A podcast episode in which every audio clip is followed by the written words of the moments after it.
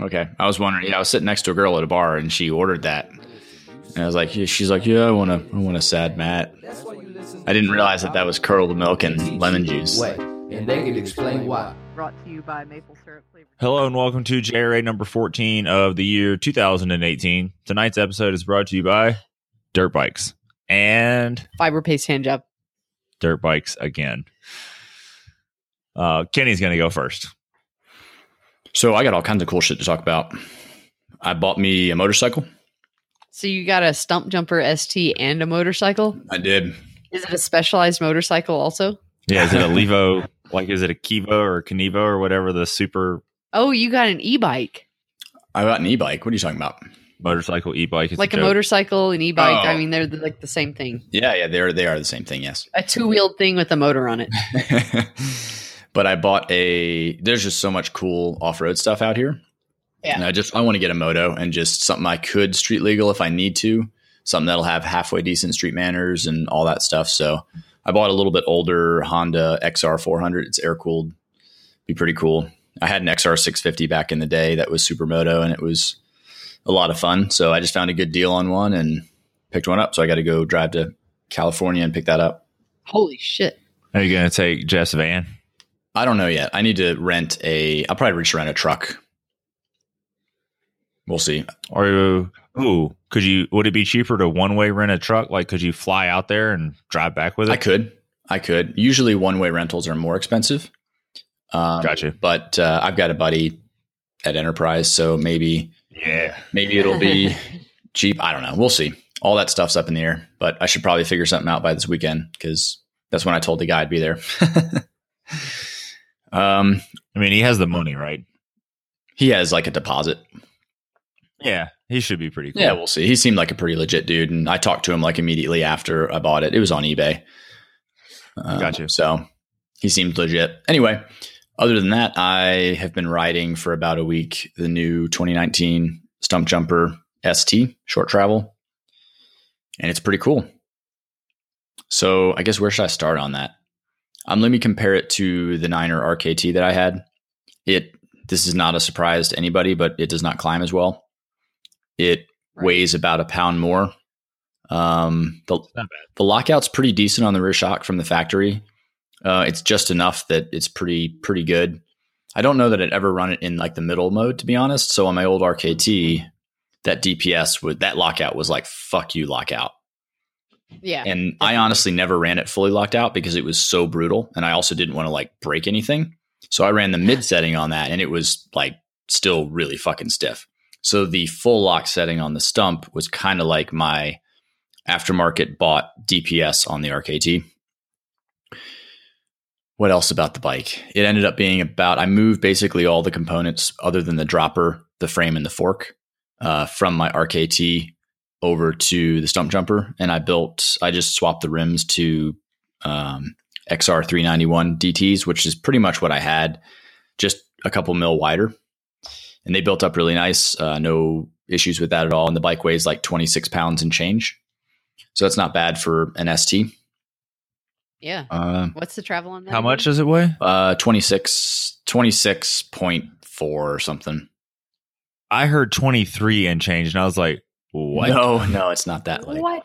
So, what else about it? It's pretty light for what it is. I'm running the fast tracks right now. I'm probably going to get some beefier tires because that bike for sure you can just you can go faster on it and like push it harder Yeah, into can. berms and stuff. So, tires I think are becoming a little bit more of a limiting factor.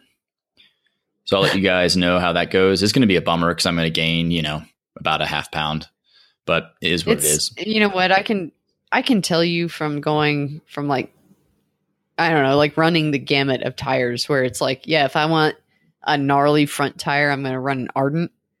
And now it's like if I want a gnarly front tire, I'm going to have like a Minion DHF Yeah. 2.5 or Yeah. something.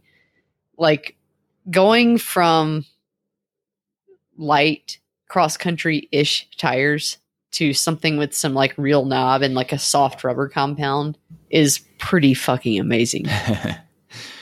Like it's the first time you go through a corner where like normally you'd be like, "Oh god, I'm going to slide out," and it just grips and like nothing happens. It doesn't even make that noise. Like it doesn't even make that like sandy, like you're sliding kind of noise. It just like grabs the ground and just holds on to it, and you're like, oh my god, I am a god. Like it's it's pretty great. So we'll see about that. Um, other, let me just ride characteristics for the bike. So I've got it in the high chip position, so the BB is higher and it is a half a degree steeper. I'm pretty happy with that setup. I put my 175 cranks on it. I really don't get any crank strikes with it so far, so I'm happy about that portion of it. Um, for what it is, though, it climbs pretty reasonably. It does wander a little bit because it's a pretty slack head tube angle. Um, the it came with a Rhythm 34 Fox fork, and that is not a bad fork. Don't get me wrong. I think the Fit 4 is a little bit more refined damper, but the grip, it locks out like full blown lockout. The actual lever action for the lockout is actually prefer it over the Fit 4 because there's not like little clunks and clicks. It's just a nice smooth action and it's like pretty damn good. It weighs 100 to 150 grams more than my factory full factory fork. So yes, it's heavier, but no, it's not that bad. It's still a sub 2000 gram big chassis fork. It's like not bad at all. So if your bike came with that from the factory, I'd be hard pressed to tell you to get something different because like, damn, that's not bad at all. What else about the bike? It definitely, when you have it, the only thing I'm really noticing about it, not even like the steep descending stuff, doesn't even seem to be that much better on it, which is weird. And I haven't done a ton of it yet. But the biggest thing I notice is just loading it up like in a really hard berm, for example, and you just are really loaded up on the pedals. The bike is just better because it has more travel. Um, yeah. Yep. It likes, it definitely jumps well. Um, the RKT. over to the dark the dark side of longer travel bikes. I really don't. I'm very. I'm happy. I'm very happy that I did not get the longer travel version right now. We'll see. Yeah. Um, but I just don't. I really don't think I want anything longer travel than this right now. So I still stand does behind. longer What's up? does does the longer travel one have a Fox 36 on it? Uh, in the higher spec, it does. The S Works, I think, is the only one that comes with a 36. All the other ones are 34s because it is a 150. Uh, Yeah. And 150 is kind of that overlap where they that's the Yeah, maximum yeah. you can run on a 29, 34, to my knowledge. And then that's pretty much the minimum you can run on a 36, 29 Right. For the most part. I was gonna say, like, once you put a 36 on a bike, like you are committed to being like braptastic. Commit to the send. yeah. you have committed to the sin. Like you're like, yeah, I'm just not gonna go uphill very fast. Yeah, yeah. So yeah, the ST is a good bike. I still stick with what basically we've all said. If I did not live in Utah, I would not own an ST. For example, Right. Memphis, even most places in Arkansas, um, a lot of places, I think the ST is honestly just not necessary.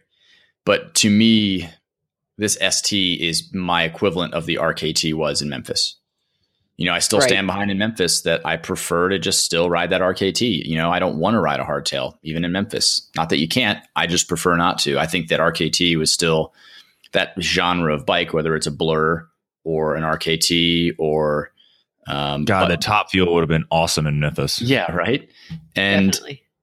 this is just the riding is just big and bigger here. It just is. And I enjoy that stuff. So a little bit bigger bike is what it takes. It does you don't need you don't need an enduro to ride most stuff in Utah. Like you just don't need that. You don't need, in my opinion, the full travel stump jumper. Not that you can't ride it and you can have a shitload of fun. And I'm sure people rip on those things out here. And if you're going to do that absolute tippy top crazy stuff, like all you do is flow and jump trail stuff, then yes, I get that but the average what we would call XC riding, like if you go to the average riding spot here, the stuff is just gnarlier than Memphis, right? Like it just is. So yeah, to the descents are a little longer. It's a little rockier, a little steeper. You know. Yeah. There's rocks. so that's why I'm not. It's not that I'm like, oh yeah, all along longer travel is better. No, I don't really think that's the case. I think longer travel is better um, when it's needed. Yeah, I mean, someone someone brought that up on. I think it was on Twitter. Yeah, they were like, "You're coming to the dark side," and I'm like, "Come for a ride with us." Yeah, it's kind of like no. Our, our whole episode about like, are you overbiked was to say like you need to very realistically evaluate the riding that you do and what your goals are and what your terrain is and you need to pick a bike based on that and most of the time, it's not going to be a six inch travel 29er with a coil shock and a 170 mil Fox 36. Yeah, and that's the thing, and it's a. I think it's a guy thing. Don't get me wrong; like those, those bikes look cool. They do. Like They they, look do. They look cool. cool. And you see, and you see people in videos doing rad ass shit on them, right? Like I get it. So you think like, oh yeah, me getting that bike equals rad ass shit, and eh, I mean, you're just, you're just probably I hate to say it, but you're probably not going to be that guy riding that rad ass shit. So like maybe, so like maybe don't get that. Um, anyway, uh, long story short, I really am enjoying the Stump ST. It's honestly, it's not a dig on the bike. I knew what I was getting into. It's nothing that's revolutionary. It's really not. To me, it rides pretty similar to a Pivot 429 trail. Like, surprise, surprise. I haven't spent enough time on it. I have spent a decent amount of time on a 429 trail. Um, I mean, I'll be very honest with you guys. I mean, if it wasn't a brand thing, like it just happens to be, I work at a shop that has specialized. So sometimes you need to just try stuff you wouldn't normally go out and get. The even the old 429 trail was arguably just as good, or maybe even a tiny bit better. Um, just as an overall bike. So I'm I just don't want people to think like, oh yeah, specialized stump ST, that's the best bike in the world, better than a pivot 49 trail, better than this, better than that. I really don't think that's the case. It's a very good, competent bike. Like I'm not, I am not disappointed really with anything on the bike. The weight's good. The lateral stiffness seems to be good. It looks good. The price is reasonable. Like it's a full carbon bike. Um, I mean, it's a good bike. 26 pounds is is and if- really good for that that uh category. And if I can't interrupt, this is something that's like pretty legitimate. It's what we said all along. Kenny's two year old fork, he likes the new lower model fork more or at, equally as good, right? Yeah, I mean, I, I'm hard pressed. I don't know. The only reason I'd really want to get a new fork is a. I would like. I don't think the Rhythm has the Evol Air canister, so that would be a little upgrade. I mean, I can always just get one for the fork, um, but the little bit of lighter weight and the again that fit damper is it is a little bit nicer than the grip from what I can tell. But uh, what I'm getting at is, man, that Rhythm is pretty freaking cool. Like that's a good fork. I I just did it because I thought, hey, I'll try it, and if it sucks, it sucks, and I'll tell people about it. But that's a good ass fork. I don't think they're selling it aftermarket just yet. Um, I'm guessing it would be a roughly five hundred dollar fork, but dang, that thing is. I mean, that's a really really nice fork. So if anybody is kind of on the fence about that, um, awesome awesome fork without a doubt. That's all I got really about the bike. I like it. I enjoy it. I'm going to go ride it a lot more. It might also be a situation where I might be really surprised if I could I'd bet money that after I ride it for a month or two and I really get used to it, I'll bet if I went back to my old RKT, if I had it in my hands, that I'd probably be like, eh, yeah, I don't, I don't really like that so much. It's kind of like when I started doing the 29 thing. I didn't really think much of it. I didn't dislike them at all. And then I went back to the 26 and then I sold it. Because you had an old Rocky, right? I had a Rocky Mountain ETSX, like an 08 maybe. Uh, and it was a Yeah. good bike. It really was. It pedaled well. I had a lot of travel. Um, And for know? what it was, right? It was a really good bike, especially for what it was. Yeah, it was a fantastic bike. It was relatively light. Um, it just, yeah, it just wasn't as good as the. Uh, it was not as good as the 29. It just wasn't, and I didn't realize it until I went back to it. Kind of like when I rode my first jet for a while, got used to it, was pretty happy with it, and then I went back and rode my single speed hardtail, and I was like, no, no, that's going away. That's that's getting sold. That's that's a little bit of how uh, nice full suspension bikes have spoiled me. I mean, I still like the single speed, but yeah, like being able to go fast on stuff is also really fun. Yeah, and it's just it's fucking steep out here. Yep. So, how much did your wheels weigh? So you had SRAM 900 hub, CX Ray spokes, and XR 391 rims. What's the internal width on that rim, and what do they weigh? Uh, internal is 25 and they weigh 1700. Okay, cool. How wide of a tire are you running? Uh, 2.3. Two point twos. okay. Yeah. And you think you're going to go to something. So I, I know you're specialized, so you're probably going to be going to a specialized tire, but I will say Um, and this I can like lead into my uh, what have I been doing? Um, the Minion DHF DHR in 2.3 is a really nice combination. Yeah, I don't doubt it at all. But I'm going to do. But I know you like specialized tires are so much. They're so cheaper. cheap Like and they're I- super grippy now. Yeah. Um, I know those purgatories are going to wear out super fast. Like they're kind of a Schwalbe situation going on. They've got really nice, sharp, grabby lugs, but they tend to, especially on the rear, like I'm going to rip them off. But anyway, I mean, at 50, 55 bucks a tire, uh, like full retail, I cannot argue that. It's just un, it's such good value. Yeah, and that's like that's like cost on a mon- on a Maxxis tire, like literally. So I I don't I I don't um I I wouldn't I wouldn't be like no you shouldn't do that because you can't beat it. And the other thing with that with that affordable tire is when you have a ninety dollar tire, you like want to get. I'm using my finger quotes. Get your money's worth out of it. When you have a fifty five dollar tire, you're like, eh, let's freshen this bitch up. You know? You're right. I keep them Yeah. fresh and it makes a big difference. I mean, new tire day is like awesome. I love New Tire Day. Uh, I was running. I don't know if I talked about this last week. I was running. I I think I did. I swapped out before I went on vacation. I went from an XR like the Bontrager XR4 2.4, and I did pick up the Fast Track 2.3 like you were running, like based on your recommendation. And it felt a lot like running the Ardent Icon combo. Like it's it's a pretty similar as far as like the amount of grip it gets combination. But here there's so much loose over hard, and I knew I was going to go to Moab, so I went ahead and swapped out my tires to the Minion DHF and DHR 2.3. So I went down a tiny bit in the front, but really those Bontrager, the Line Pro rims are so wide, 29 internal, like it's still it's bigger. It's a tiny bit bigger than 2.3. It's like 2.35 or something, you know. So it's you know, it's it's stretched out a lot and it's super nice. And I got the nice uh, tread compound, like the 3C MaxxTerra. So I splurged on tires and I've been really, really happy with it. I kind of feel like, and this is going to hopefully help our listeners out some. Like if you have ground that's actual dirt where the knob can dig into the ground and like sink itself into the ground, I don't think that the rubber compound makes as much of a difference.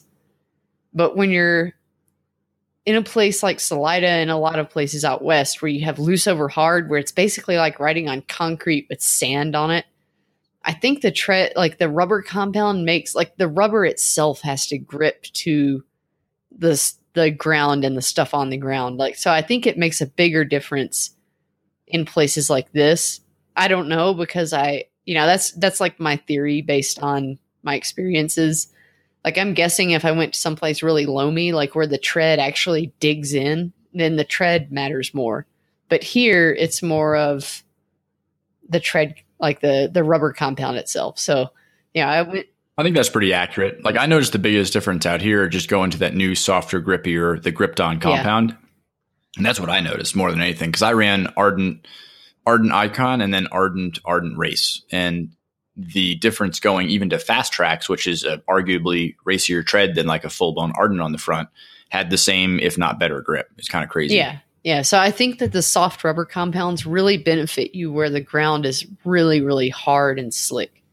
So, uh, but it does wear out. Like my rear tire has literally like six rides on it and it's showing wear already. It's, you know, it's definitely showing wear. I actually pinch flatted it. I think I did. I definitely talked about that last week, but it is worth an update. Uh, I put a Dynaplug in it in the pinch flat, like in the bead. Basically, you know, you have like the square part that's inside the rim, but then like just above that, you have that little like gap between like the bead and the sidewall. And I put a Dynaplug in that, and it's been holding great, like no problems at all. So I'm really happy about that because that happened four rides in. Uh, but okay, so enough about tires. I'm still in, really enjoying the mayhem.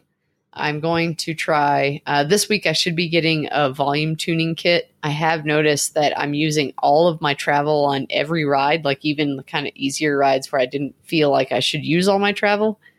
So I'm going to try uh, the next size bigger. If I look at like the Fox, if I enter my uh, shock, like the tuning code into the Fox web, like service website, it says that it has a like a point two or something. It gives you the size of the volume spacer that's in the shock. So I haven't actually opened my shock up yet, but I'm going to put the next size bigger volume spacer in it and try it and see if that uh, makes it just a you know ramp up just a little bit more. So gonna try that this week. Um, I got a pike. I, well, I ordered a pike and a new air spring, so I should be trying the um, the birthday money pike pretty soon. Um, what else? Oh yeah, funny Shimano story. Just kind of jumping all around here. Uh, so I have a pair of the Shimano the ME7, the enduro shoe, and they're kind of my hike bike shoes. So they still pedal pretty close to like a nice cross country shoe. They're definitely not quite as stiff, but they're they're way stiffer than like a you know a five ten or something with like a super flat like tennis shoe kind of sole. And the rubber started peeling away from the sole, like the plastic sole of the shoe, and to the point of where like rocks and like sand and stuff was getting in my shoe. Like the rubber was just peeling. It was it was bad enough that I ended a ride early because I didn't want my shoe to fall apart. And I will start carrying duct tape with me. If I'd had some tape that I could wrap around the whole thing, I would have done that. But I didn't have it with me, so went back to the car a little early. Um, so I I called Shimano to warranty them because they're I got them sometime like midsummer last year. They're less than a year old. Uh, they don't you know I, I mainly wear my Giro shoes and I just bring out the Shimano shoes when I know I've got some hike a bike because they they're really good balance between pedaling and hike a bike. So I really like them for that stuff. And you know, so I called up Shimano and I got Connor on the phone. Hopefully he doesn't care that I'm like calling him out. Not really calling him out. Um, and I, you know, I said, I'm Andrea from Absolute Bikes and this is the problem I'm having. And I described it to him. And he's like, Is this Andrea from the Just Riding Along show? and I'm like, Yes. And he kind of like chuckled a little. I was like, Please don't rub your balls on my shoes. and he chuckled again and like he's like well our our warehouse guys probably don't know probably don't listen so or something like he he was like well it's our warehouse guys that are going to ship it so i can't rub my balls on your shoes yeah, I guess he could put a note on there, be like, uh, "Rub balls on these shoes." And they're like, "Oh man, that's the tenth pair today. That's terrible." They probably have something uh RBOP like rub balls on product. yep. yep so i mean i will say like i'm pretty and sure it's like, what does that mean? It's like uh real bad original product. So we're sending you a, a return, a warranty. I will say uh, the experience in warranting my shoes was very, um, it was very good. He was nice. I don't think it was just because I'm Andrea from the Just Riding Along show. If anything, he would have been an ass to me because we give Shimano a pretty hard time about how terrible their pricing control is. Um, so thank you, Connor. And you know, I will say, like, it's commendable that you know I I called, someone answered, they are taking care of my problem, and I you know I, I can't fault them for that. Like that's that's good. We got to keep it real. Like they they had really good customer service in this instance, and I'm really happy. I'm going to be getting a new pair of shoes in the mail. So you know, I, I did send my old ones back with no JRA stickers. Like I had them all taped up and like put the label on, and I'm like, shit, I didn't put any stickers in there. So sorry, Connor, no JRA stickers. You'd probably just put your balls on them anyway. He did say, Kenny, that he talked to you a good bit. Oh, okay, cool. Yeah. Um, I think have I done anything else interesting this week?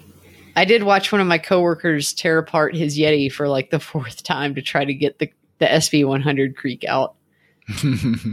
Um, so public service announcement, and I'm just going to call this public service because um, it's not like bright and clear on the Yeti website. And this is also according to someone else who talked to me through Instagram, um, who uh, is in a shop that deals with some Yetis. The SB100, um, they have taken the Infinity Link that's normally like an external, uh, kind of like facing like runs in the plane of the bike, and they've flipped it sideways and they've kind of hidden it inside the seat tube of the bike. Um, apparently, it's very very common that these are making noise. Um, according to my experience and this other person that I talked to, you have to, if you have an SB 100 and within the first ride or two, um, as my experience and someone else's experience, it starts clicking and making noises like the bottom bracket is like exploding. I mean, it's like loud cracking noises. It sounds like the bike is breaking in half. It's really bad. Um, you need to pull the Infinity Link out, apply anti seize to all of the uh, like spacer and like metal to metal surfaces and put it back together, and that works. Uh, that's been my experience with one of our demo bikes. That's been one of my coworkers' experience with his bike. Um, that was the experience with this person that I talked to through Instagram. So um, SB100s just needs like a major Infinity Link overhaul if they start to make noise. Um, it is a known problem with Yeti, even if they don't tell you. uh, what else? Oh yeah, um, Dicky told us that he also had the same experience as you, Kenny, where you had like two wet Truckerco sealant tennis balls in your tires, hmm uh, and that they changed the formulation since then, and it works great now.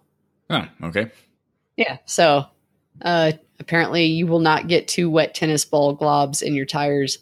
I kind of want to say, and this this is like something that I've just gotten tired of hearing in general, is that you can't mix sealant, and I want to know, like, and really, like, I literally, like, I I put up a picture of like you can't mix tubeless sealant. Change my mind, like that meme guy, like sitting at a you know like a card table hmm uh, really like if someone can show me what bad can happen if you mix sealant and i don't mean like you have old like two month old sealant that's separated and you put you know if you have Stan's in your tires and you open up your tire like when it's three or four months old and like it's that kind of watery gray stuff and you put one scoop of like orange seal in it and then you go out and get a flat or like something weird happens. I don't mean that. I mean like if you put a new scoop of Stan's in your tire with a new scoop of orange seal sealant, what's going to happen? What bad is going to happen? Show me.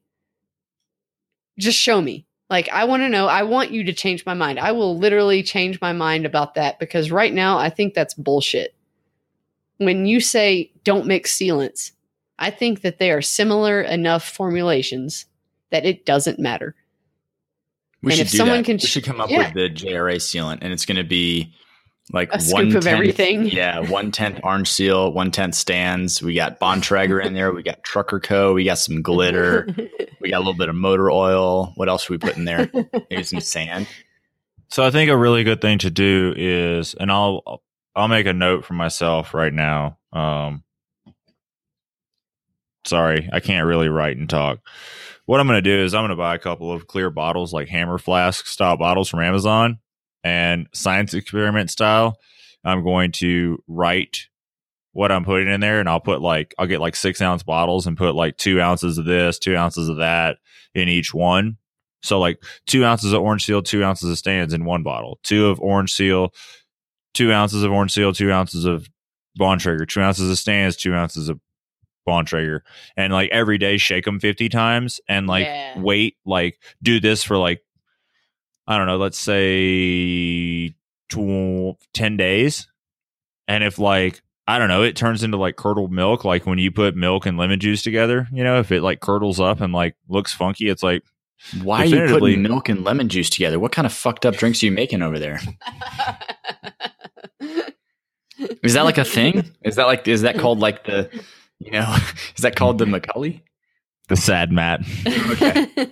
I was wondering what that the was. The sad mat, the drink that you hate to taste and hate to chew even more. Okay. Ugh. I was wondering. Yeah, I was sitting next to a girl at a bar and she ordered that. And I was like, yeah, she's like, yeah, I want to, I want a sad mat. I didn't realize that that was curdled milk and lemon juice. Yeah. Yeah. really though, like she if- probably eats old pizza from under the seat of her car like I do.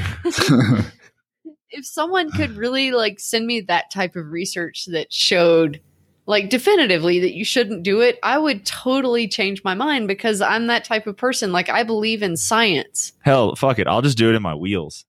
There's no like, reason. I I'll would just do it in my I would wheels. mix the stuff together in my wheels. Like, well, when that uh no, I put um I put new sealant. I need sealant in my single speed. I'll just do that. I don't Yeah. care. Yeah, let's mix like Stan's and orange seal and see what happens. You know, because I the, like from my experience, I think nothing bad is going to happen. I don't think it's going to change the sealing properties. I don't think that it's going to change how quickly it dries out.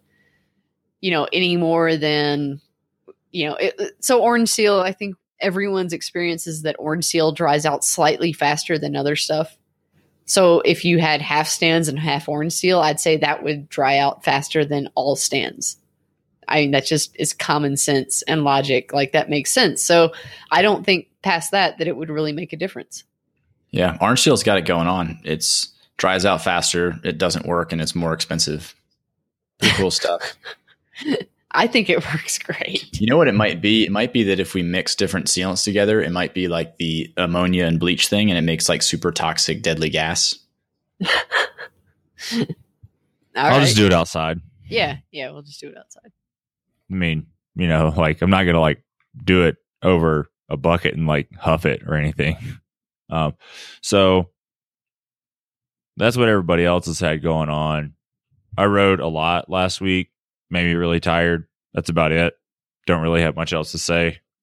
The fuel, you could say I'm like making peace with the bike, which kind of leads into a question that I'll try to answer here in a second. Um, but for the most part, it's still what it is. It's a modified single pivot bike. I know you're going to troll up like the old episode where I said I loved it. And just like Kenny said, when he first started riding his Jet 9, he really liked it, et cetera, et cetera, you know. And then, like, where I'm going is after I've gotten this much time, you know, I'm probably at 420 miles or so on the bike, which here is pretty hard to get mileage. Um, and what I mean by that is like, you know, it's not, again, it's not Memphis. You're not doing 12 mile an hour rides. You know, they're a mile's pretty hard to get here with the elevation and stuff. Just out of curiosity, when Um, you guys do like kind of climby rides, um, I don't know if you guys run wheel sensors or not, but what kind of like average speeds are you getting typically? Uh, If I average like full mountain bike ride, Yeah, if you do like one with uh, at least 100 feet, 100 to 150 feet at least per mile, normal climbing out kind of out west, and you're going to do a two hour ride or something, like what kind of average speed do you get? About the closest thing I can think of off the top of my head is our Cottonwood ride. It has like 2,400 feet of climbing. 1,700 feet of that is done up a seven mile gravel road. Mhm. So that climbing comes pretty easily, but that's still 215 round trip. um, well, like the ride we did on I wouldn't count the rides we did this week because those are just mountain, those are flat bar road rides. Because I feel like a turd. I mean, most rides I do, I end up like nine, maybe 10 miles an hour average. that's yeah, I'd say that's pretty normal. But I'll give you an idea. The other day, I did an out and back on Monday, and it was 44 miles. And the first 22 miles had 3,500 or 3,700 feet of climbing in it. hmm So, you know, of course, I went super slow.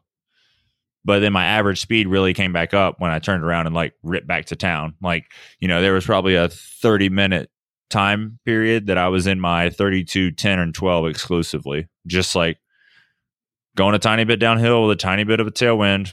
Yeehaw.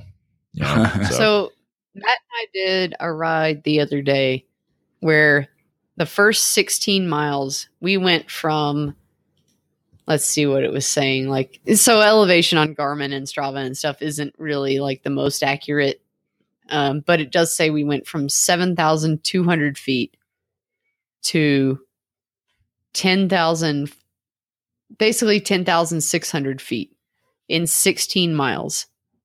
And that took us two hours and 18 minutes. And i can say like we weren't like cross country pace but we also were not like just sitting up and talking like it was like a a steady pace that was um like you could still look around and enjoy the view, but it was like going, you know. Mhm. Like, it was riding with a purpose. Yeah, like the best it was like it. we would we just want to get to the top of this. We don't want to blow up on the way, but we're we're going. You know, like it was definitely like what Matt said, riding with a purpose.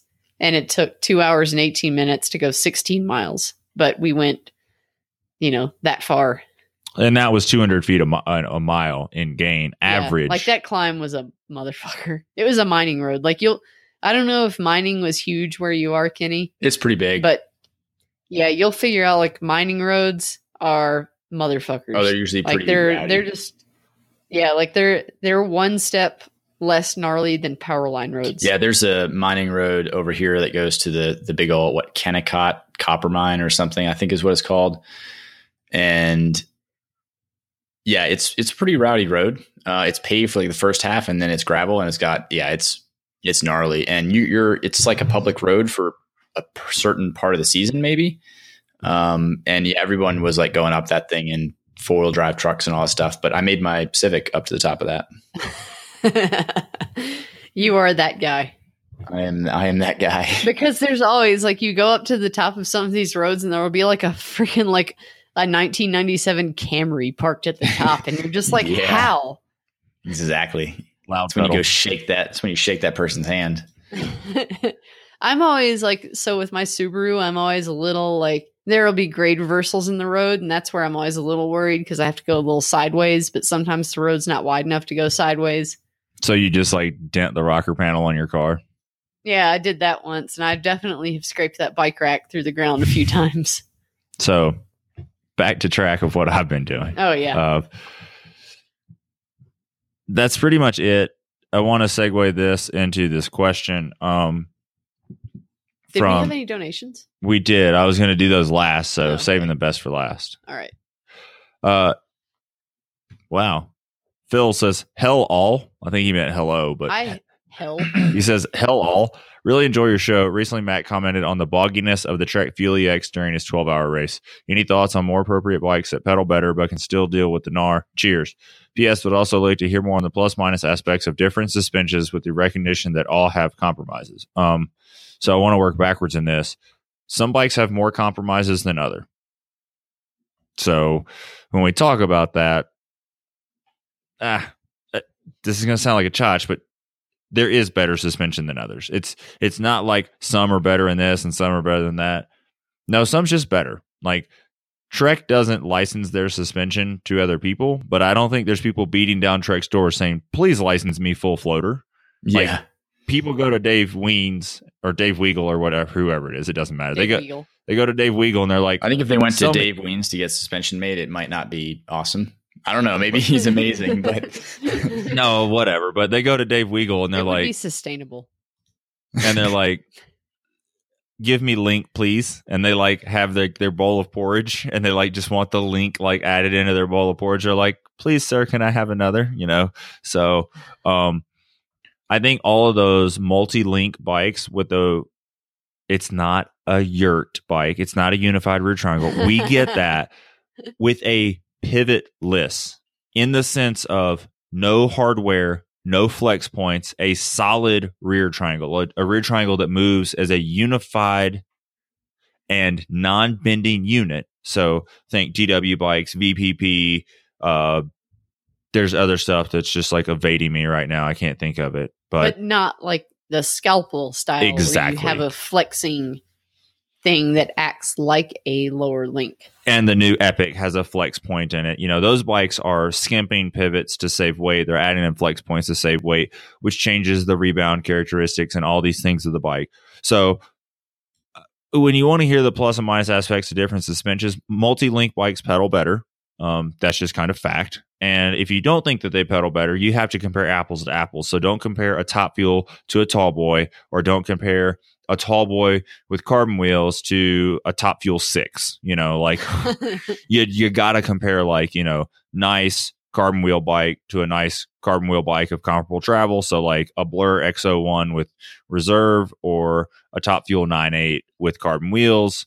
You know, you have to look at what you're talking about. So Uh, I think that kind of solves that. Just quickly and briefly, um, I don't think anyone disagrees with me on that stuff, right? I mean, I can add in like the differences between suspension designs are something that you should definitely like, you know, if you're if you're doing like a you know, if you're if you're in the market for a new bike, you should demo bikes and figure out which bikes you like. If you can't make up your mind, go with whichever one has the best color. Because as we've said before, you're not going to get a bad bike now. You're just none of them are going to be bad. Um, the time when you start recognizing the differences between suspension, if you're relatively new into mountain biking, and I don't want to sound like some kind of like elitist kind of person, but if you're pretty new, you're not going to notice a difference. If you've been in it for a while, you're going to see, you're going to feel the little subtle things. Like I, I, I know I'm going to feel the difference between, even though a Fox 34 factory fork is awesome and it's great, I know that the Pike is going to feel different in a way that I like. And even though, um, you know, a Trek Fuel EX is a wonderful, capable bike, I know that any sort of bike with a solid rear triangle, not a unified rear triangle, um, a solid rear triangle like Matt described, it it pedals differently uphill and through techie stuff and chunky stuff. Like I can tell those little differences, even though they're really, really subtle. But that comes from like, I don't know, 10 years of riding mountain bikes. Who would have thought the original Trek Y bike, unified rear triangle, that thing was like, that thing's better than the Fuel EX. It's craziness. So, and I'll interject here and explain why. So, when we talk about a DW, a VPP, and a Switch Infinity Link, any, uh, and I'm sure there's other stuff I'm missing. I just can't think of it. Um, whatever Scott has, doesn't Scott do Scott it? single pivot. Oh, um, what's the one I'm thinking of then? Uh, Salsa is also Uh, a DW Giant. Link. The Giant. FSR, the specialized FSR is a little bit different, but it's, I'm going to call it a fancy single pivot. Well, but I'm talking about multi pivot like a Link bike or a Niner. Oh, okay. All of Oh, those. okay. Yeah, you got uh, you got CVA, which is uh, that's Niner. You got That's VPP from Santa Cruz. you got CVA DW. is- his Steve Domahides design. Regardless, all of those multi link bikes where there's a link in the rear, and this is going to kind of like the explanation and the cause are going to be interrelated. So just follow with me. But like any bike that has a link that swings, you'll notice that the fo- forward pivot is higher than the lower pivot. And as the suspension travels, that lower pivot comes up in line or closer to in line with that forward pivot. If you think about uh like the way triangles work, it's a if you triangulate that the rear pivot is moving upwards and backwards, which is increasing the chainstay length. So mechanically, when you apply pedal pressure, it wants to deactivate the suspension and draw the rear end closer. It wants to move the wheel axle closer to the bottom bracket axle. And that taut, you know, top chain that runs from the chainring back to your cog, not the bottom side down through the derailleur, but that top cog under load mechanically resists pedal bob. That feels great. And it does everything that I would say the specialized Epic wishes to do, which is reduce pedal bob and then work when you want it to work. Because as a good mountain biker that's actually on the trail, when you're hammering on the bike, you're doing that on smooth terrain. And then when the rough terrain comes, you stop pedaling or you stop pedaling as hard because the terrain's getting rough. There's less tautness to the chain, whether that's zero tension or moderate to no tension on that top chain. The rear suspension is able to move because mechanically it's no longer bound by the chain tension. And because pedal bob is not trying to be contained or wrangled in by the suspension shock, by the shock itself, the shock doesn't have to resist pedal bob. So the shock has better small bump compliance. That is really like I, I explain this to people all the time. I take DW Link bikes and I do that on the sales floor and I show them, hey, this is my weight. All my weight is on the saddle. I'm squeezing both brakes. This is my weight. All of my weight is on the right crank arm. I'm squeezing both brakes. Look at how much less, less travel was used. That you can't make this up. This bike works. And all those bikes are focusing on doing the same thing by having a backwards or away from the bottom bracket chain path or axle path, it's making the bike mechanically resist pedal bob and the bikes pedal better than a modified single pivot bike. And please don't tell me how wrong I am. That was the three minute synopsis of one version of bike versus another. Well, and also you could talk to a lot of like most people who like to ride fast downhill will say that single pivot bikes of whatever type descend better than the multi-link bikes. because they take less they're more active even when you do have your foot on the pedal Yeah, so like there's trade-offs there. Like I definitely, you know, if there are bikes that probably descend better than the bike I have now, but I just I I really really I feel like the descending part, they're all so close that and this is it's just my priority. Like I really want a bike that pedals really really well. And that's why I have my bike. Um, not that my bike doesn't descend really well, but I bet that there's like one or two out there that maybe feel a tiny bit more comfortable. Like, you know, it's it's subtle. It's very subtle. You can't get like if you get a nice bike now, pretty much what we're saying is like if you're relatively new to the sport, you can't get a bad bike. and if your bike is 15 years old buy a bike doesn't matter Yeah, exactly. yeah, no, it really will be a huge difference. And I think that's really good advice in general because I think it's a cool time we live in that so many of these big brand bikes are so good.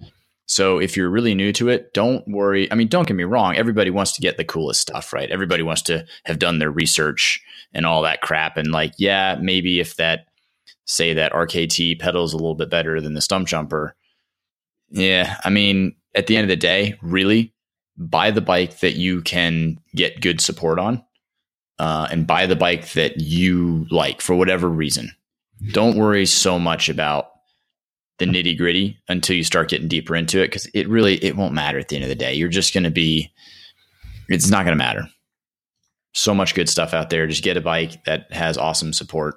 yeah so go that if, you, route. if you want a bike that is an amazing like park bike something like a process 153 single pivot bike might be awesome you know you don't have to pedal it uphill it's a super burly it's like the gnarliest single crown bike that we have in the store right now it feels very like planted it feels like you could jump it off the house and like it'd be fine i did like probably what was that probably like it was a solid That was dumb. it was a solid 48 inches plus the curb so six inch curb like 52 54 inches at least uh straight to flat on a on a process 153 and it was just like take me to the buffet let me eat i ain't scared like you bottomed everything out. i bottomed out all the suspension all the tire but like it was fine like it didn't groan when i did it like you heard things bottom out but you didn't hear like this god awful like protest so um to get to the the Matt commented on the bogginess of my Trek Fuel EX during the 12 hour race. Um, I had to dick with the switch all the time. So I was flipping the switch multiple times per lap, every single lap. And like, as I got more tired, what I was doing is I had landmarks where I'm going to run the shock fully locked out. Like, let me back up a little bit. Uh, so uh, There's a road climb. it started actually before the lap ended. So I would come down this last little descent onto flat, let's call it flat ground, um, river level. I would lock the shock out. I would go through town, go through the pit. I would leave my pit. I would go out. I would go up the road climb, fully locked out the whole way. Okay, I'm going into the trail, middle position. Okay, I'm up the last little bit of this climb and it's going to get chunky, fully open. Okay. Um, I'm fully open. Um, no, no, fully open on North Backbone. Okay. Like cl- finish climbing North Backbone, flip it fully open when you go around into that first little valley, and then I'm on North Backbone. I'm ripping, I'm ripping, I'm ripping, fully open, chunk, chunk, chunk, chunk, chunk, chunk. Oh, cool! I'm passing this trail intersection, mid position. Oh, okay, cool. I went past the aid station where they tell me to turn, fully locked. Oh, okay, I'm at the top of this, fully open, and then ride fully open the last half of the course um, or ride fully open through this gnarly section, put it in the middle position, flip it back to open to do the final descent, flip it to fully closed, and, or flip it to middle, ride the chunky part of the road back, and then flip it to fully closed, go back through town. So it's just a lot to think about. And I had to a lot. I did, and I had to have mental landmarks, mental cues, because I'd find myself like third and fourth lap as I was getting tired. I'd be like, "Dear God, this lap is so hard," and I'd be like, "Shit, it's been in the middle position for like, you know, two miles that it shouldn't have been. I've been beating myself up unnecessarily, but leaving it fully wide open, it just goes like a pig uphill." But sure, we have that cottonwood ride, and I did some cottonwood shuttles recently, and doing the shuttles was great. I mean, there's no knock on riding shuttles. They're awesome because I get to do 55 minutes of hard descending with relatively no climbing. So I'm super fresh. I can work on my technique. it's only like 800 feet of climbing. no, I, if you cut out at backbone, there's like pretty much no damn climbing. It's, I Oh, would yeah. guess it's under 200 feet. Um, like you're straight hauling ass. It's awesome. Um, and you know, I'm doing these rides and I'm learning more and I'm ripping those full open, like straight up, just full open. But that's a, a downhill shuttle, you know. So um I want a bike and the, last little bit of this is I'm overbiked. Um the fuel isn't making or opening possibilities to me that a 429 SL and SB100 a Rocky Mountain Instinct Element. I can't remember which one their short travel bike is. Um, uh, I think it's Element, but Instinct. Who cares? Whatever. The they have a a bike that's 120 in the front, 100 in the rear. Those bikes I would jump the same stuff on, and the things that I won't jump on my fuel are things that I would not jump on a dual crown fork. Probably like they're things I just don't want to jump. I I look at them and everyone says this. I look at it, I'm like, I could jump that. Like I have a lot of skill. I'm comfortable. Like I could do it. But if it did go wrong, like I just it's not worth the risk. Like the risk versus reward, like I'm just not willing to take those risks. So like a short travel bike with a dropper is going to go uphill so much better. I could probably get down to that Kenny weight. You know, Kenny's riding a 26 pound bike. I'm on a 28 and a half pound bike. And if I could ride a bike that climbed more efficiently through a modified or through a multi-link system and it was or and this isn't a plug for Rocky Mountain but like Rocky Mountain's got it going on. That bike has a a, a thing on the bar which I think is sick. It's got a lockout on the bar. So a double, a dual. no, it's just a hardtail. It's a literal, it's a hardtail button, not a road bike button. So like if you wanted to climb on it and like you wanted to stand and have it locked out for a hundred yards of trail or 20 yards of trail or 10 feet of trail, you can. And that's what I'm running to on the fuel is I can't reach and flip it that often.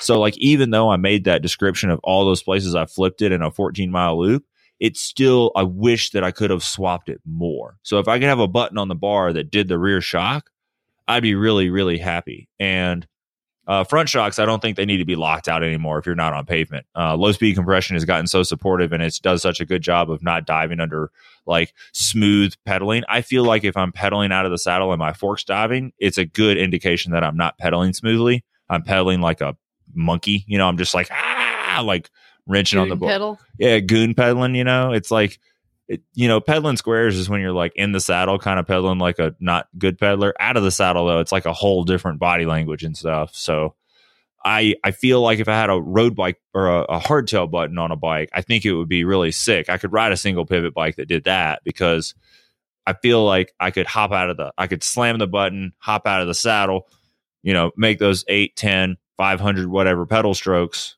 jam the button and be back to, you know, full boing mode again. And again, every, so when we talk about bikes having pluses and minuses, multi link bike, I feel like I wouldn't have to flip switches so often. Um, I did ride Jake's Blur when he came down for the race, and dude, that thing was cool. Like the Blur, Yeah. What, what do you think about that thing? um, dude, straight up. So it is a dual lock, which eh, for better or for worse, I mean, again, it's on the bar, so you could just you could use it. So like, there's no thought of like, ah, I gotta lock this, unlock this, you know, ooh, I need to reach down and do this. It's just like, oh, it's getting bumpy. Oh, it's on my bar. Boom. It was sick. Uh, that bike reminded me a lot of my Top Fuel, but it felt like it had a little bit of. It was like the Top Fuel's like bad older sister. um, it's really sick, and back to Andrew's point, the color's amazing. So it looks good. It's an attractive looking bike. It was relatively light. I didn't hang it on the scale, but relatively light. He had a dropper. He had a remote lockout. He had a one by system. He had some really cool stuff going on with it, and it, it's just a really nice bike. We could go to the next question. I think we answered it. Yeah. So there you go. That's that's me and my Trek Fuel EX. Uh, hit me up if you need that XL. What? Uh, so uh, let's see. Next person is going to be Randy. My I've got as many years experience with sealant as it has been available. So he's known sealant since it came out. My personal favorite is Bontrager TLR, and trust me, it does not make sealant balls in your tires as happens with Stan's. Bontrager TLR ends up drying out and leaving a film over the entire inside of the tire. Orange is okay, not at all worth the price. Trucker Co is okay, and it's cheap on Amazon, but it dries out faster than Bontrager, making it effectively more expensive when you consider that it does not last as long. By the way, sealant dries out fast, and that's capital fast, like all caps fast, in Arizona. Too hot. Yeah. Randy, uh, I can't remember what that's from. I think the best way to look at this is that the best sealant is sealant that's actually still liquid sealant. I don't know. I, I, I like I check over my bike enough that I feel like I catch it before it dries out. And then I have another sealant one. Regards to Andrea from Toledo, Ohio, from Jonathan. Hi, here's Jonathan. here's my Stan's alien. I listened to your most recent episode and checked my tires after. I work at a bike shop and I got the sealant to fuck around on when I purchased my Stan's podium wheels, which are solid as fuck and weight weenie for my top fuel. Only one ish month after putting the sealant in, this is what I got. I've always used orange seal and never had a problem. It has sealed one inch gashes on the sidewalls before with no problem. Oh well, maybe I'm using it for too long. I don't know. Thanks for the show, Cheese Boy. And it's a picture of his Stanimals and he has like things for scale. Like there's a detailed shot, and then there's one with it next to a like a stinger waffle. a Stinger waffle and a Pilot G2 pin, which is definitely a unit of measurement in my life. and then there there it is, like looking all ashamed, like the Stan's bottle is staring down at it, like you have disgraced me, son. So that's pretty cool. And let's see that and that. I think that covers it. We have donations. I'm talking, not looking at the mic because I'm trying to make notes. Um, terrible. So, Cody from California, one quarter of a Benjamin. Twenty five dollars. You got it. That's how math works. Matthew from California, one fifth of a Benjamin. And then Trailer Trash, he's becoming like fanboy numero uno, also from California, sent over 25 doll hairs with a note. Y'all have an awesome show. Thanks for the hard work. Remember to always wipe and stay off the pipe. Okay. So you have that. I think that kind of wraps it up. We went through what's going on with us. Kenny bought a dirt bike. Kenny got a Stumpy ST and he rode it. New suspension is good. Multi link bikes probably go uphill better than single pivot bikes. Uh, Andrea wants to know if mixing sealant will make an explosion, and that's pretty much what I'm going to do I just want to know week. if it has like detri- actual detrimental effects, like faster separation, or if it makes your tire delaminate, or if it dissolves the sealing particles somehow so that they no longer like it all becomes liquid and so there's nothing left to clog holes like tell me some science and i will change my mind because that's what i do when i'm presented with actual research so there you have it. Anything else, Kenny? no, that's it. All right. Well, this has been an episode of Just Riding Along. Thanks everyone for listening, and until next time, remember to wipe and stay off the pipe. He take you to market to sell, bruh. Now you can afford the bike that you want, that job at the mall ain't pay you enough. Now shake it and rock. You thinking that you need to sell all your stuff when it is more likely the problem with biking is that you're just prone to fucking shit up. You suck. Try to get a new head before you get a bike. Maybe get a trike with the wheelies on the side. Then you gotta get it, get it till you get it better. Maybe then you make a cheddar instead of looking like a lame ass. And if you get confused, you can ask J R A. Get hip to the name. Cause maybe the realest of you sucker is lame. It is a shame. But that's why you listen to J R